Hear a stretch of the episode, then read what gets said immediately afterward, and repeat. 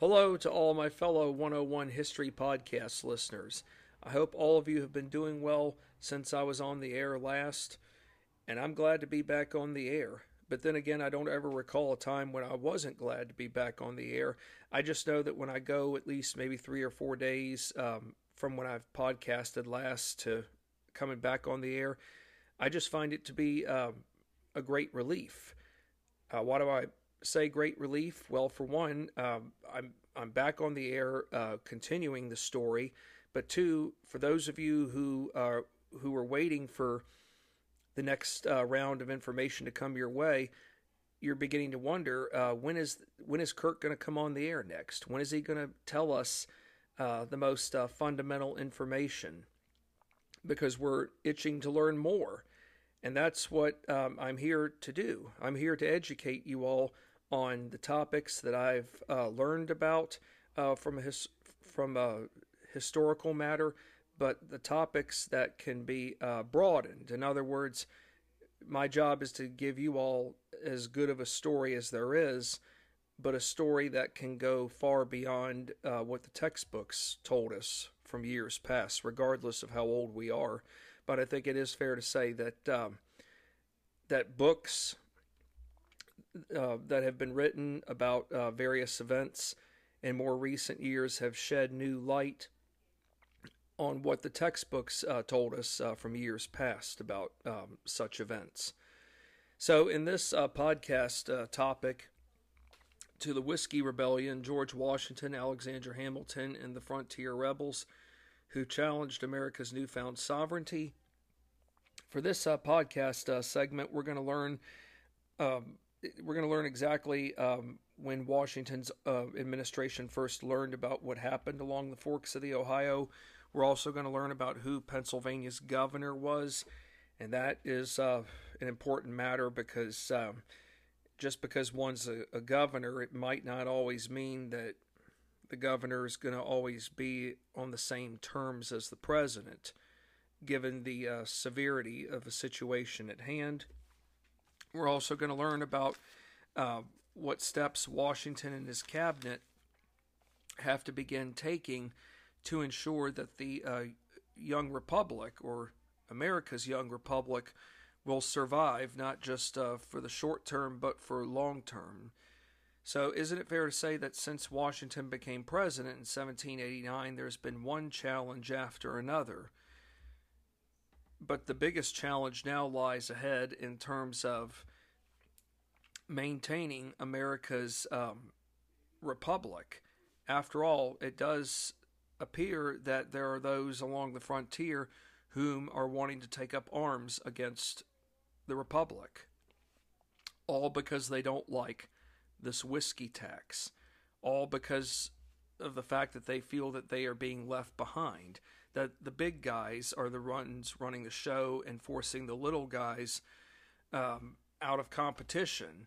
Uh, those on the frontier just feel as though they're not being valued. It seems like there is a never ending struggle, and Washington now has to wonder what can be done to get these people out on the frontier to submit their allegiance to the government. Well, let's find out.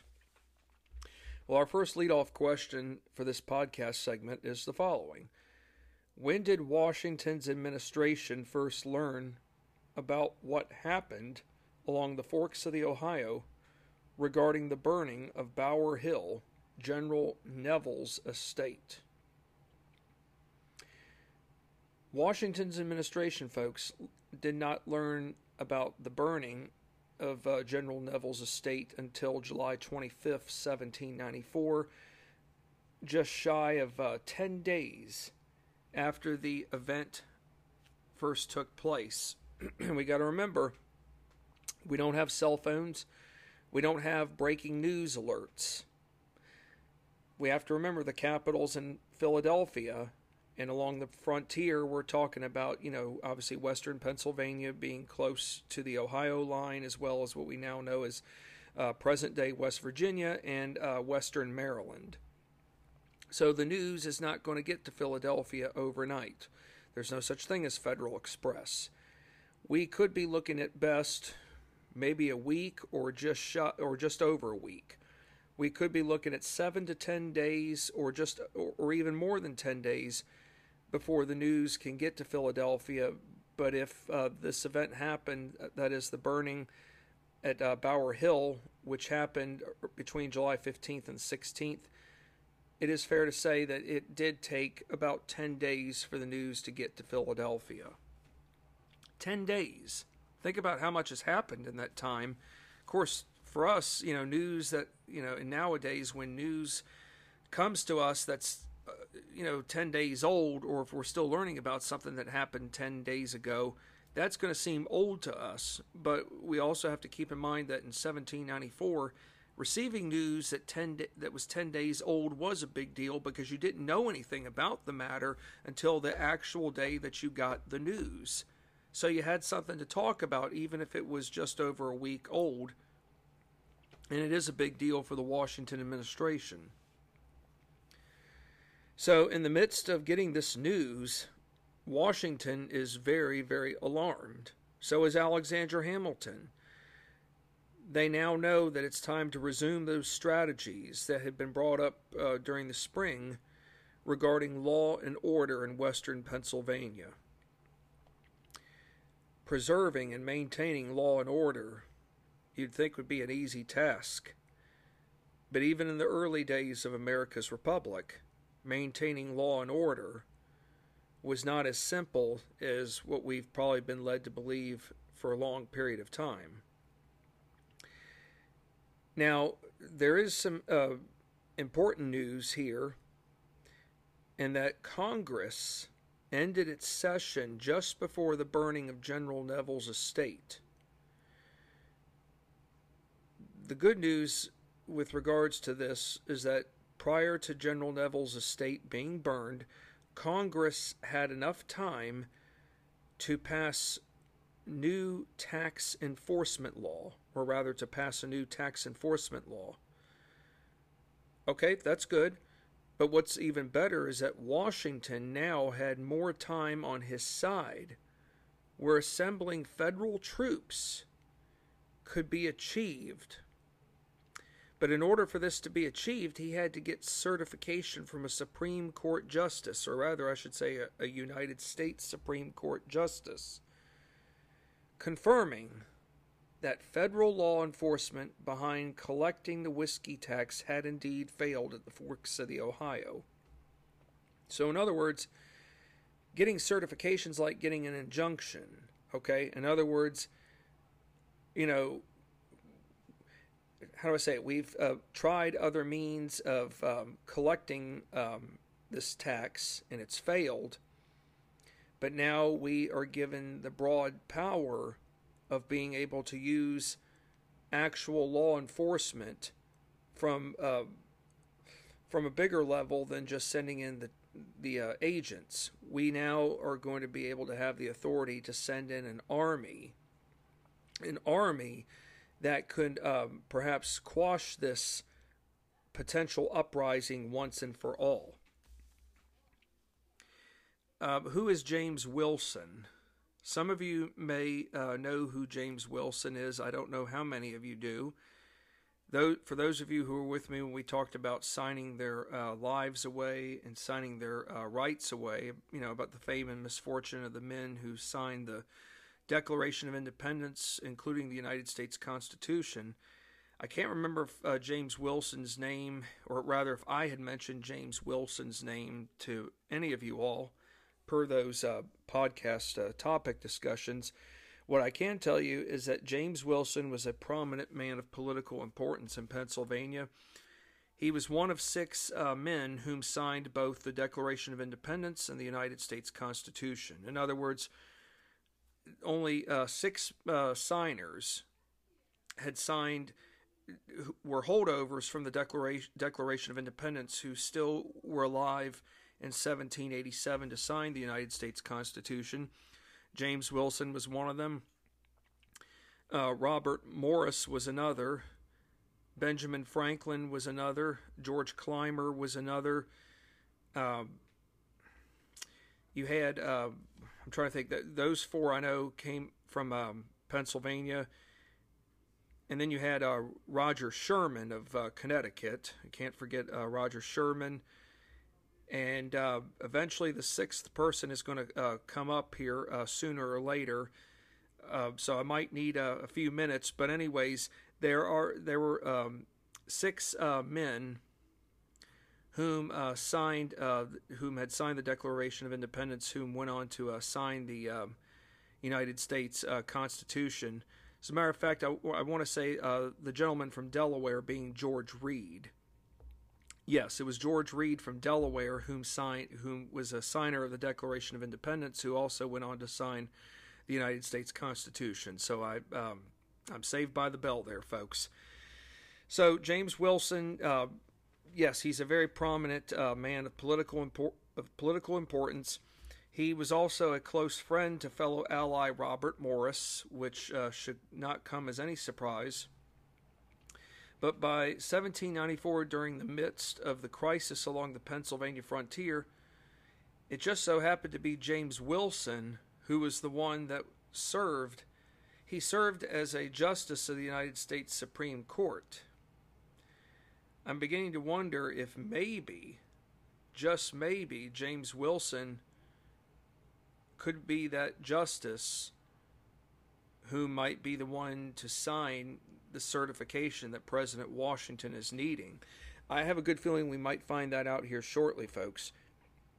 I should also mention about James Wilson that he was a, a land speculator.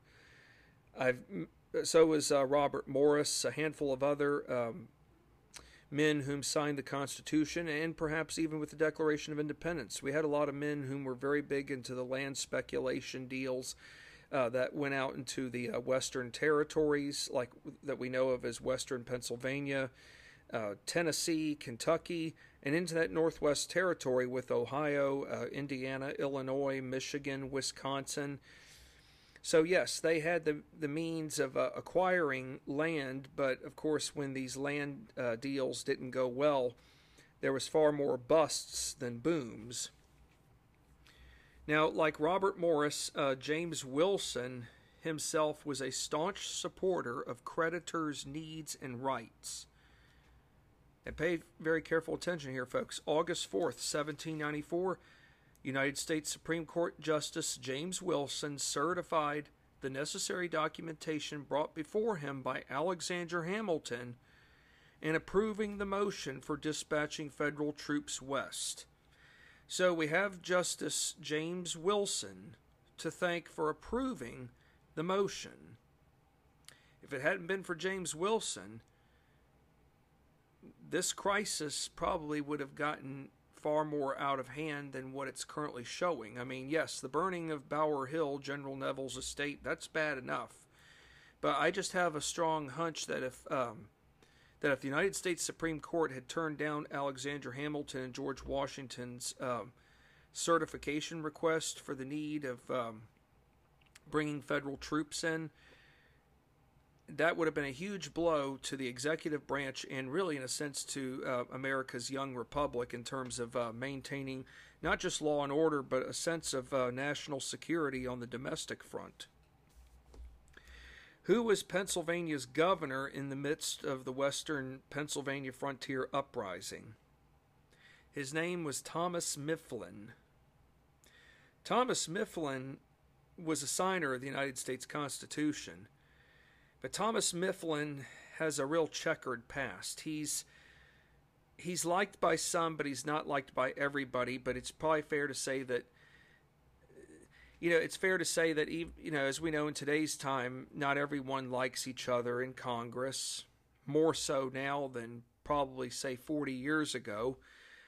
You know, there was a time when members of Congress could learn how to disagree without being disagreeable.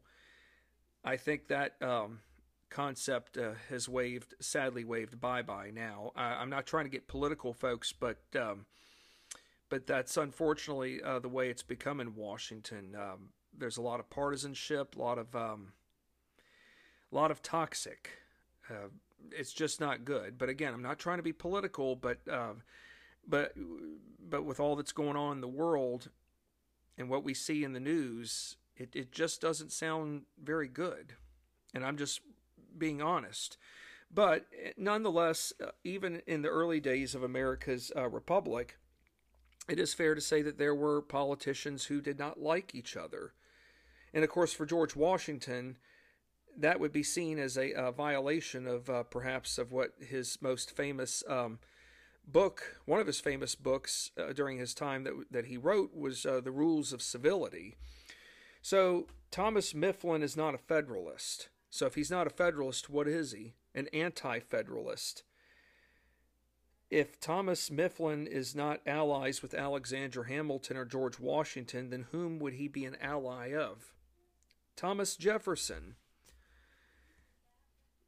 Okay, Thomas Jefferson was the former Secretary of State. He stepped down back at the end of 1793. So, for Thomas Mifflin, though, he has been an enemy of George Washington's since the days of the American Revolution. I wish I had more time to talk about that, but that would have to be for another uh, podcast topic.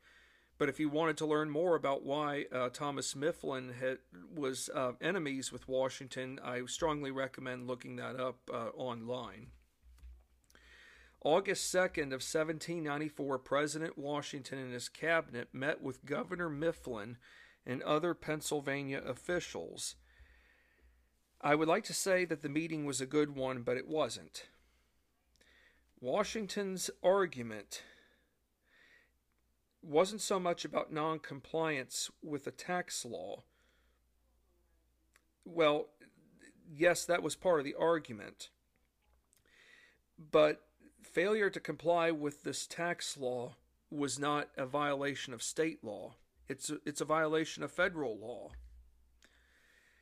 The Pennsylvania officials, led by Governor Mifflin, but, but most notably the Pennsylvania officials, I should say, they held that Governor Mifflin would have to go before the Pennsylvania legislature in getting approval to call out militia.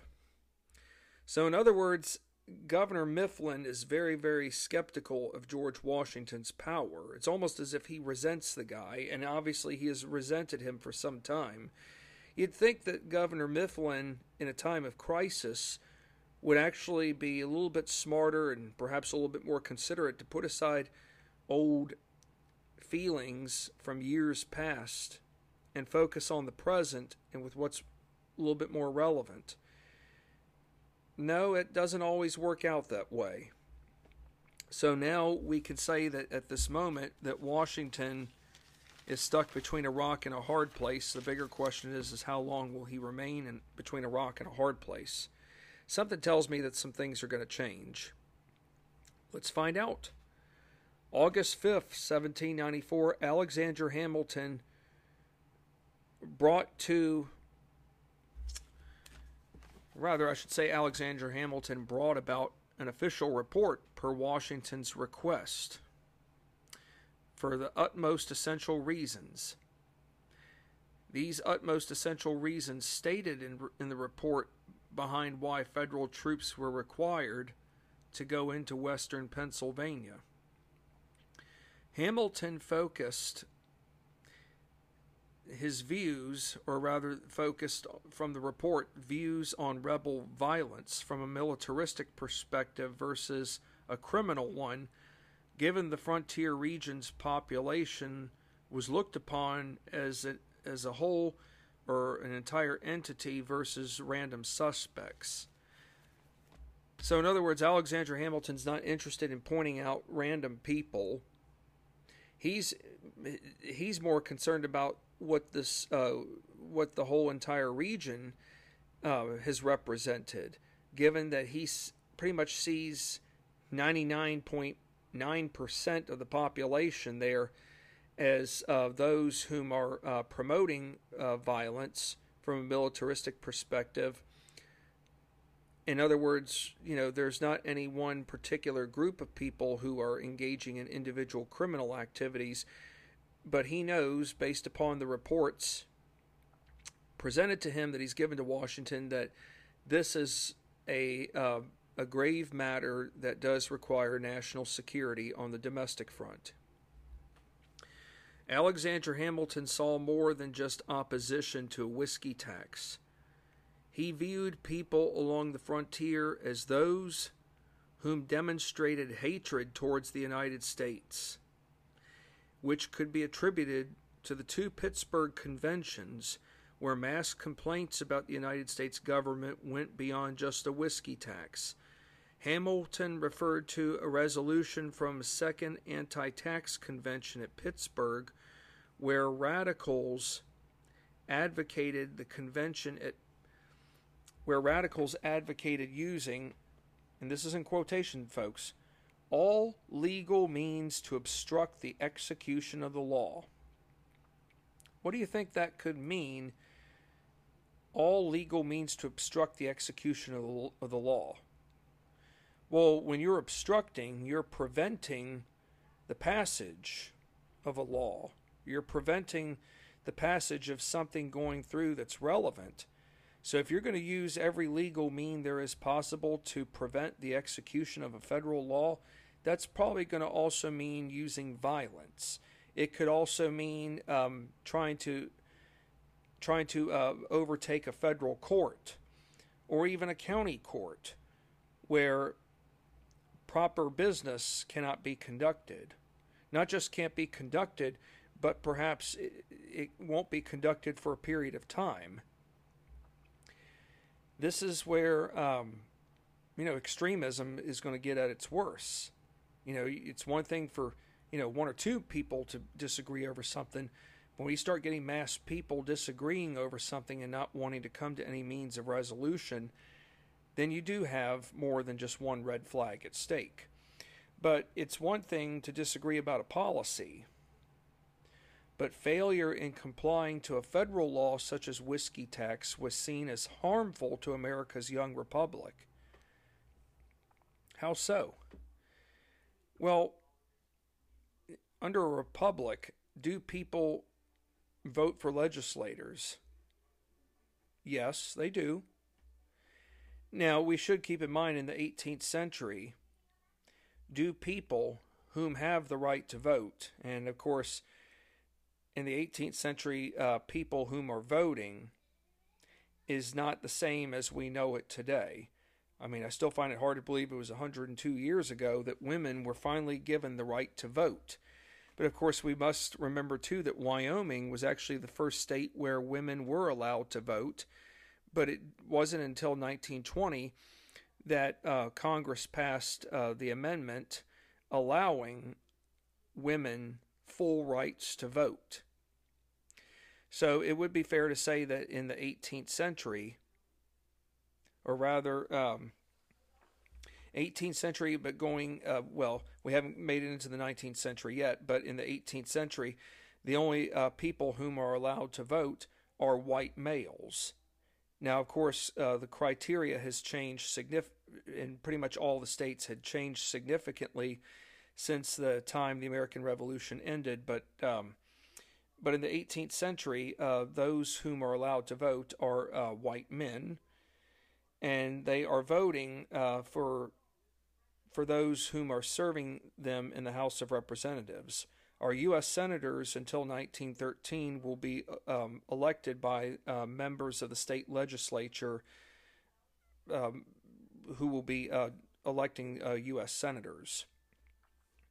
So a lot of things um, are still in store for change, but um, but many of these uh, changes, most notably direct election of U.S. senators, won't happen until 1913. So people under a, a, republic vote for legislators. Now, in the 18th century, it was uh, House of Representatives, but the only people whom have the power to repeal a law are those elected to serve people below whom voted them into office. Okay? Those elected to serve the people are the legislators, being the House members of the House of Representatives and uh, the senators. They have the power to re- uh, repeal a law. So, in other words, everyday ordinary people, yes, they can voice their dissent, they can voice their opposition, but they do not have the power to repeal a law. They can encourage their legislators, their legisla- their representatives, or their senators to vote in opposition of something. They can encourage them to do whatever it takes to repeal a law, but everyday people being represented below do not have the authority to do that. Now, who had replaced Thomas Jefferson as Secretary of State after December 1793 came to an end? He was replaced by another uh, Virginian. How about Edmund Randolph? Just so happens that Edmund Randolph was the nephew of the most of one of the most famous of Randolphs, being uh, Peyton Randolph. Peyton Randolph uh, was Virginia's Speaker of the House of Burgesses for an extended period of time uh, before the American Revolution uh, went into full swing. Peyton Randolph was right up there with George Wythe, uh, George Washington, just to name a few of uh, many uh, prominent Virginians whom served in the House of Burgesses. But Peyton Randolph was president of the Continental Congress up until his untimely death in 1775. And when he passed away, that opened the door for John Hancock to become the new uh, president of the Continental Congress. Had Peyton Randolph not died, it would have been his big signature on the Declaration of Independence and not John Hancock's. John Hancock still would have been a signer. It's just that a, a Virginian's uh, signature would have been the biggest of them, being that of Peyton Randolph's. But but it turned out to be uh, John Hancock. Now, um, Edmund Randolph is also um, a relative of Thomas Jefferson's. Just like Peyton, uh, Peyton Randolph and Thomas Jefferson were cousins. Uh, Jefferson and um, Edmund and, and, Edmund Randolph are, are related. Uh, Thomas Jefferson's mother was a Randolph. So, if any of you were just curious to know how Jefferson, how Thomas Jefferson was related to the Randolph family, uh, Jefferson's mother was uh, Jane Randolph, and uh, Jefferson's father being Peter Jefferson, a well to do surveyor. Uh, the home that Jefferson was uh, born at was uh, Shadwell. The home doesn't exist anymore, with the exception of the most basic foundation um, that's that was left. Shadwell sadly um, burned to the ground in the early 1770s uh, about three or four years maybe before Jefferson signed the Declaration of Independence, and he lost a great deal of his uh, personal belongings. But long story short of it, Shadwell, uh, Peter Jefferson um, named Shadwell in honor of where Jefferson's mother um, was born in England. Uh, she was born at a um, in a parish in England known as Shadwell. So, in case any of you are wondering how Shadwell came about, you can uh, think of uh, England in that connection. So, and I also should point out that uh, Thomas Jefferson is cousins with John Marshall. John Marshall's mother was a Randolph, and it just so happens that Thomas Jefferson's mother and John Marshall's mother were sisters. So, these uh, connections are quite powerful, even from within the family, to say the least. Now, Edmund Randolph is no stranger to the national uh, level. He was uh, present in Philadelphia at the Constitutional Convention but did not sign the Constitution. He was one of a handful of uh, signers who did not sign it because there was no Bill of Rights guaranteed. Well, you know the the the irony to it was that uh, there were those in Philadelphia who said that you know we couldn't put everything into the Constitution right away, but with regards to a Bill of Rights, we could uh, bring that up in the foreseeable future after the states ratify the document. And what do you know? Uh, in 1791, uh, just a few years after the Constitution uh, would be ratified by the states, we do get the most uh, fundamental um, amendments, being the first 10 amendments, uh, being our Bill of Rights. So Edmund Randolph was alive to be able to see a Bill of Rights be enacted. It just didn't happen in 1787 like he would have wanted it to. Uh, but Edmund Randolph is not a stranger to national politics. Uh, he held the post of U.S. Attorney General before taking over as Secretary of State.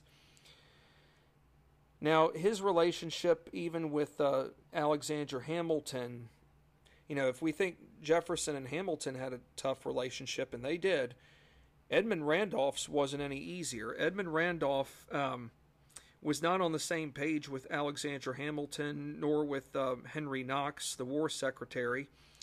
Whereas uh, Hamilton and Knox urged immediate action with federal troops, Edmund Randolph favored negotiation with frontier rebels versus the use of military force. Randolph favored prosecution of rebels for failure in abiding to the whiskey tax, but the use of troops in Edmund Randolph's eyes should be issued only if the courts failed to prosecute those in violation of federal law.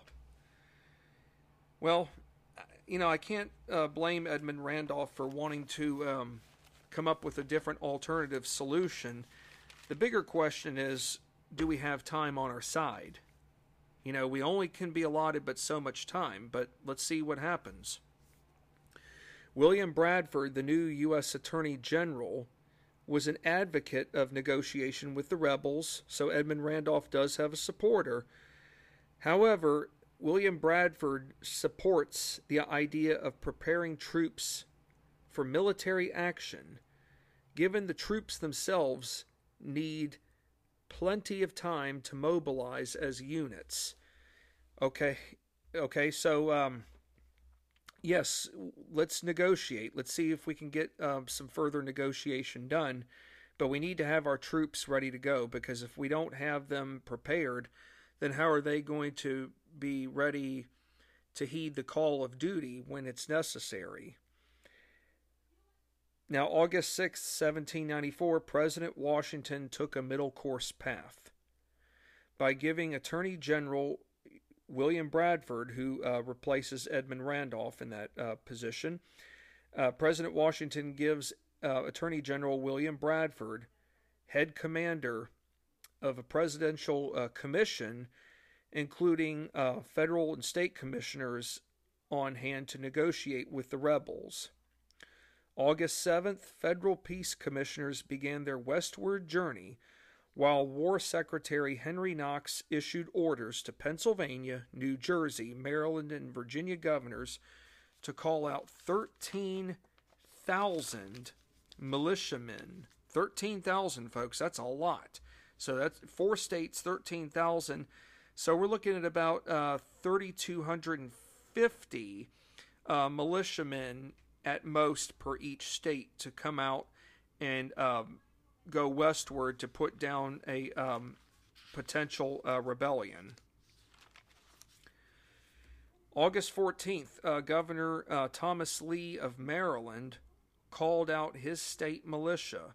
August 16th, Governor Henry Lee of Virginia called out his state militia despite personal dissent. Well, actually, no, there was no personal dissent from Virginia. It was in Pennsylvania where the, there was personal dissent. And who would have been that from? Governor Mifflin. But despite his personal dissent, Governor Mifflin does the right thing by calling out the Pennsylvania militia. Okay, so maybe now he's easing up and putting some personal feelings to the side. Or maybe Governor Mifflin's smart enough to know that if he doesn't abide by what Washington is instructing, that um, that there will be further consequences. Perhaps uh, Pennsylvania's overall state of security could be at even greater risk. So thank heavens that uh, that uh, Governor Mifflin, uh, despite personal dissent, has uh, agreed to uh, call out the Pennsylvania um, militia. William Bradford and Justice Jasper Yates from the Pennsylvania Supreme Court arrived at Parkinson's Ferry on August 14th, only to encounter from a distance a large gathering of armed men, burnings of stables and hay belonging to Bedford tax collector John Webster, whom had been forced to hand over his papers. Well, this arrival doesn't sound good, and maybe um, Attorney General William Bradford and Justice Jasper Yates of the Pennsylvania Supreme Court are having to see for themselves firsthand just how big this mess is. And now they're beginning to wonder what is it going to take to restore order. They know that uh, Washington wants to bring troops, and they're not going to stop him, but they are hoping that they are hoping that there still could be a means of avoiding the inevitable and that is to have the full nine yards or the whole nine yards of troops coming out. Tensions were high between insurgents and moderates. There's no joke about that. Militiamen inspired by Herman Husband's sermons taking up arms were well ready to were well ready to go in fighting against the US government. Moderates faced struggles in selling their objectives to mass numbers of delegates and militiamen whom are already bent on destruction. Yeah, it's like trying to talk to someone until you're blue in the face and not being able to get them to change their mind about something. And that's the struggle right there with many of these uh, militiamen. August 17th, federal commissioners wrote to Edmund Randolph advising him that there was not any hope of enforcing the whiskey tax. So even now, Edmund Randolph is having to face some tough reality. He's having to come to now to a realization that look, no matter how hard we try with negotiations, it's not going to be enough to bring it may not be 100% effective to where we can bring these dissidents back to um, back to a uh, what do you call it a proper state of common sense. It, it's not going to be enough to bring them to a full scale realization that hey violence is not the way out of, of resolving the problem yes you can be opposed to something personally but you don't have the power to overturn this i mean edmund randolph knows that but is just the fact that the bigger question is is restoring um, integrity along the frontier, getting these people to resubmit their allegiance. I mean, they haven't.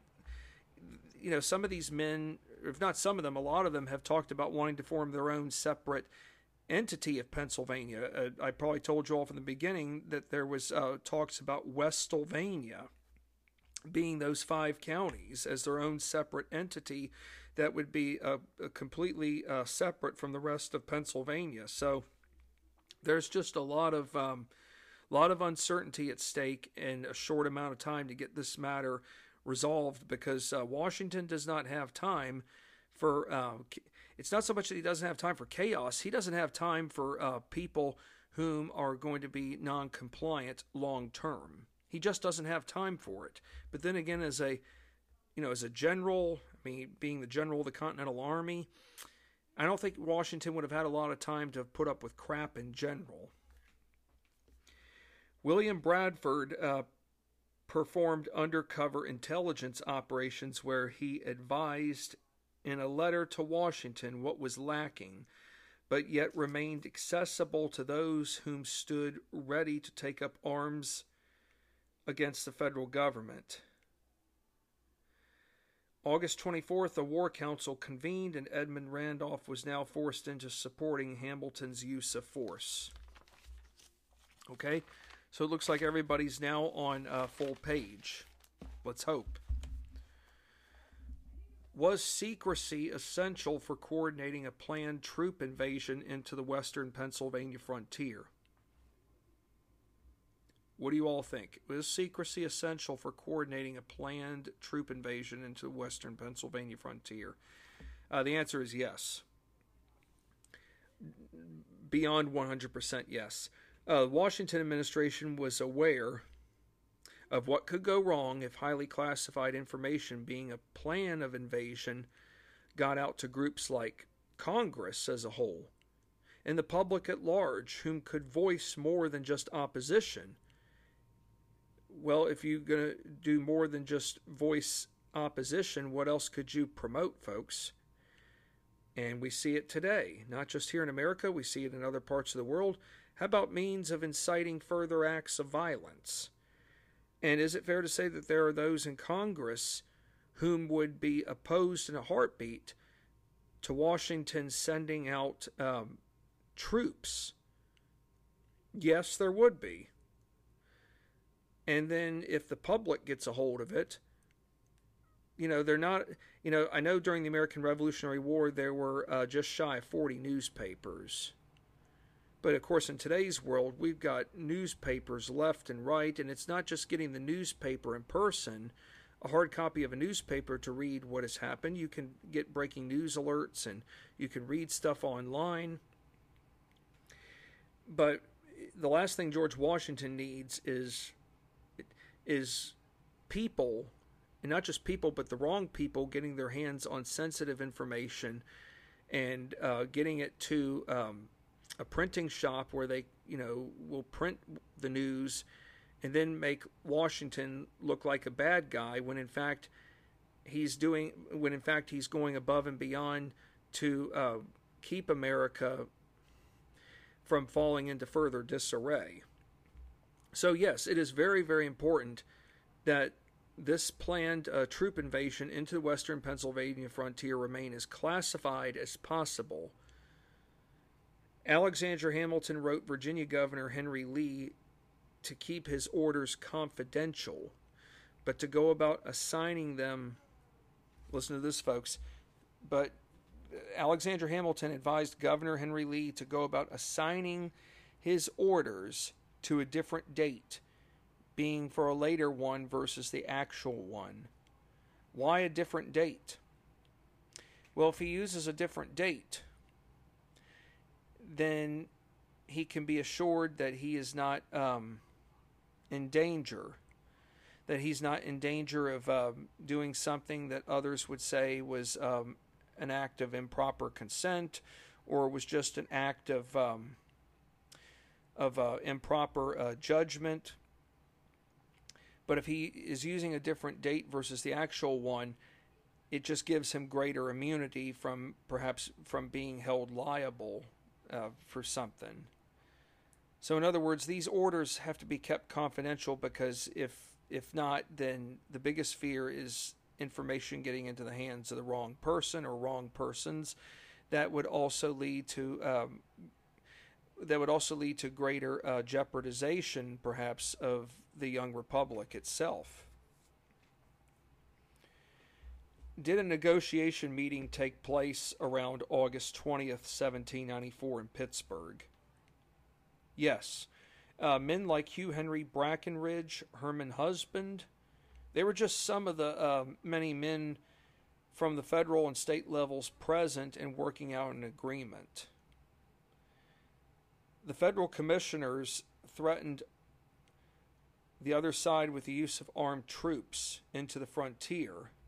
They're threatening folks. They're not making a promise, but they're threatening the other side with the use of armed troops into the frontier, but suggested that military force could be avoided if total acceptance was shown by everyone in the counties of Westmoreland, Bedford, Allegheny, Washington, and Fayette. The repeal of the tax law was not open for discussion. Okay, so forget it. We're not going to even waste our time. We, we know that you all don't like the, the tax law, but we're not going to sit here and try to um, repeal it. However, what is um, open for discussion is that the federal commissioners agreed to a possibility of the government hearing federal tax cases in local courts. The next few days after August 20th saw both sides come to an agreement. The president would stop from going forward and proceeding with new prosecutions relating to treason, including other crimes against the United States government from the Fourth Excise Survey region or uh, district until July 1795. If the laws were followed, President Washington would issue a blanket pardon for all crimes uh, committed recently by multiple persons or multiple uh, individuals. Parkinson's uh, Ferry Committee, there was um, a group of 60. They had to agree without opposition in refraining from uh, preventing operation of of tax law along with um, formally renouncing violence against U.S. officers and lawful citizens. August 23rd of, of 1794, negotiations with uh, federal uh, commissioners ended. But William Bradford, uh, the Attorney General, continued exercising concerns of fear given the government itself ought to avoid a showdown until the regular army was fully assembled to staying in the region for protecting tax officers. We're not leaving anything on the table, and I think it's smart. Got a lot to still uh, be concerned about. August 28th, Mr. Brackenridge and the rest of the negotiating committee met again with Parkinson's uh, Ferry Committee of 60 to report on talks with Federal Commission at the town of Brownsville, which became the first place in expressing opposition to the whiskey tax. Mr. Brackenridge issued multiple copies of a conference committee's report at Brownsville to people whom were being asked to give uh, mass pardons to tax collectors, law abiding citizens. Those in attendance viewed moderates and conference committee members with suspicion. That probably doesn't come as a surprise, especially when any federal fi- official, or um, regardless of his rank, is going to be automatically seen as a direct threat. Mr. Brackenridge spoke and supported committee members whom spoke before him and provided a stern lecture towards the rebels about what would happen if they didn't adhere to the safety gu- guidelines brought under amnesty condition. Apparently, this speech of Mr. Brackenridge's would be the last piece of solid, sound advice to rebel militiamen. The way I see it is this um, this might sound crazy, but I'm going to make a comparison of it. I remember this movie from years ago. It came out in the late 1980s. It was called The War of the Roses many of you all probably remember it. Most of you older uh, grown ups. Um, it was with Michael Douglas, Kathleen Turner, Danny DeVito. The Roses lived in this nice home, but yet Mrs. Rose wanted to go back to work, and um, Mr. Rose got a little bit jealous of her um, for various reasons, and he allowed his jealousy to take over. Long story short of it was that in the end, um, Danny DeVito playing Michael Douglas's lawyer, he says to um, Oliver, that's who Michael Douglas plays, he's like, you know, Oliver, I hate to tell you this, but you're going to have to give this up. And, and Douglas's response was, now, what do you mean, um, give it up? I mean, whose side are you on? He's like, you know, Oliver, I respect you, but you're not going to win this uh, battle there are plenty of other homes you can uh, find. There are other women you could date, but just let your wife have the house. And he's like, you know, this isn't fair. And he's like, Oliver, there are different degrees of losing. How bad do you want to lose? So, in this case here, with uh, Mr. Brackenridge, he's basically trying to tell these rebels look, this is about as good of a proposal as there's going to be with uh, resolution. But if you don't adhere to the safety guidelines that are being brought before you, don't expect any of us to come bail you out. In other words, how bad do you all want to lose? Give it up. You're not going to be able to repeal this federal tax law. Sure, you can be opposed to it, but you're going to have to. Uh, but you, but you don't have the power yourself to repeal it. But we are giving you um, a means of um, reswearing your um, allegiance. That is, your allegiance to America, and that you will be a law abiding citizen. So, in other words, this is about as good as it's going to get. In other words, for these um, men along the frontier, how bad are they willing to risk losing? If they're not careful, they could lose it all. So, it's one thing to lose, but there are different degrees of losing. Well, it turns out that 34 voted in favor of submitting to the federal government, 23 didn't, 3 abstained. The good news is that uh, is that this uh, motion did go through despite some opposition. September 11th, 1794 required men 18 and older to sign an oath of allegiance to federal law. Those whom signed by September 11th and gosh, when I think of September 11th, I mean, I think it's fair to say that we all think of September 11th, 2001. But to think something important like what we're going to be learning now from September 11th, 1794, does have some significant uh, meaning. So, September 11th, 1794, we're uh, being asked to uh, to oversee that men 18 and older sign an oath of allegiance to the federal law those whom signed by September 11th um, and didn't show signs of resistance could be assured mass pardons for past crimes, but those whom did not sign the allegiance oath were considered fair game for arrest by federal troops. September 12, 1794, troops from New Jersey, Maryland, Pennsylvania, and Virginia marched west. The right wing from the northern states gathered in central Pennsylvania at Carlisle. The southern left wing gathered at Fort Cumberland in Maryland. President Washington and Treasury Secretary Alexander Hamilton joined the army in Carlisle. The journey west to the frontier and forks of the Ohio. September 1794 would mark the final time that Washington would ever journey west. And wouldn't it be fair to say that maybe by journeying west he might be seeing some of his property holdings for the final time? Yes. Could he be seeing properties in person that he had well, that he had not seen in some time until until um, what's going to be lying in store here uh, pretty soon? Yes. Is it fair to say that this mission of going west ought to be portrayed as um, I don't know if I should say victory or death because this has to be a mission for victory. This is a, a, a mission of restoring um, order, but also restoring um, and preserving national security on the domestic front. For Washington, this is about making sure that America's young republic will survive long term, not just for the current generation that's living under the young republic, but for future generations.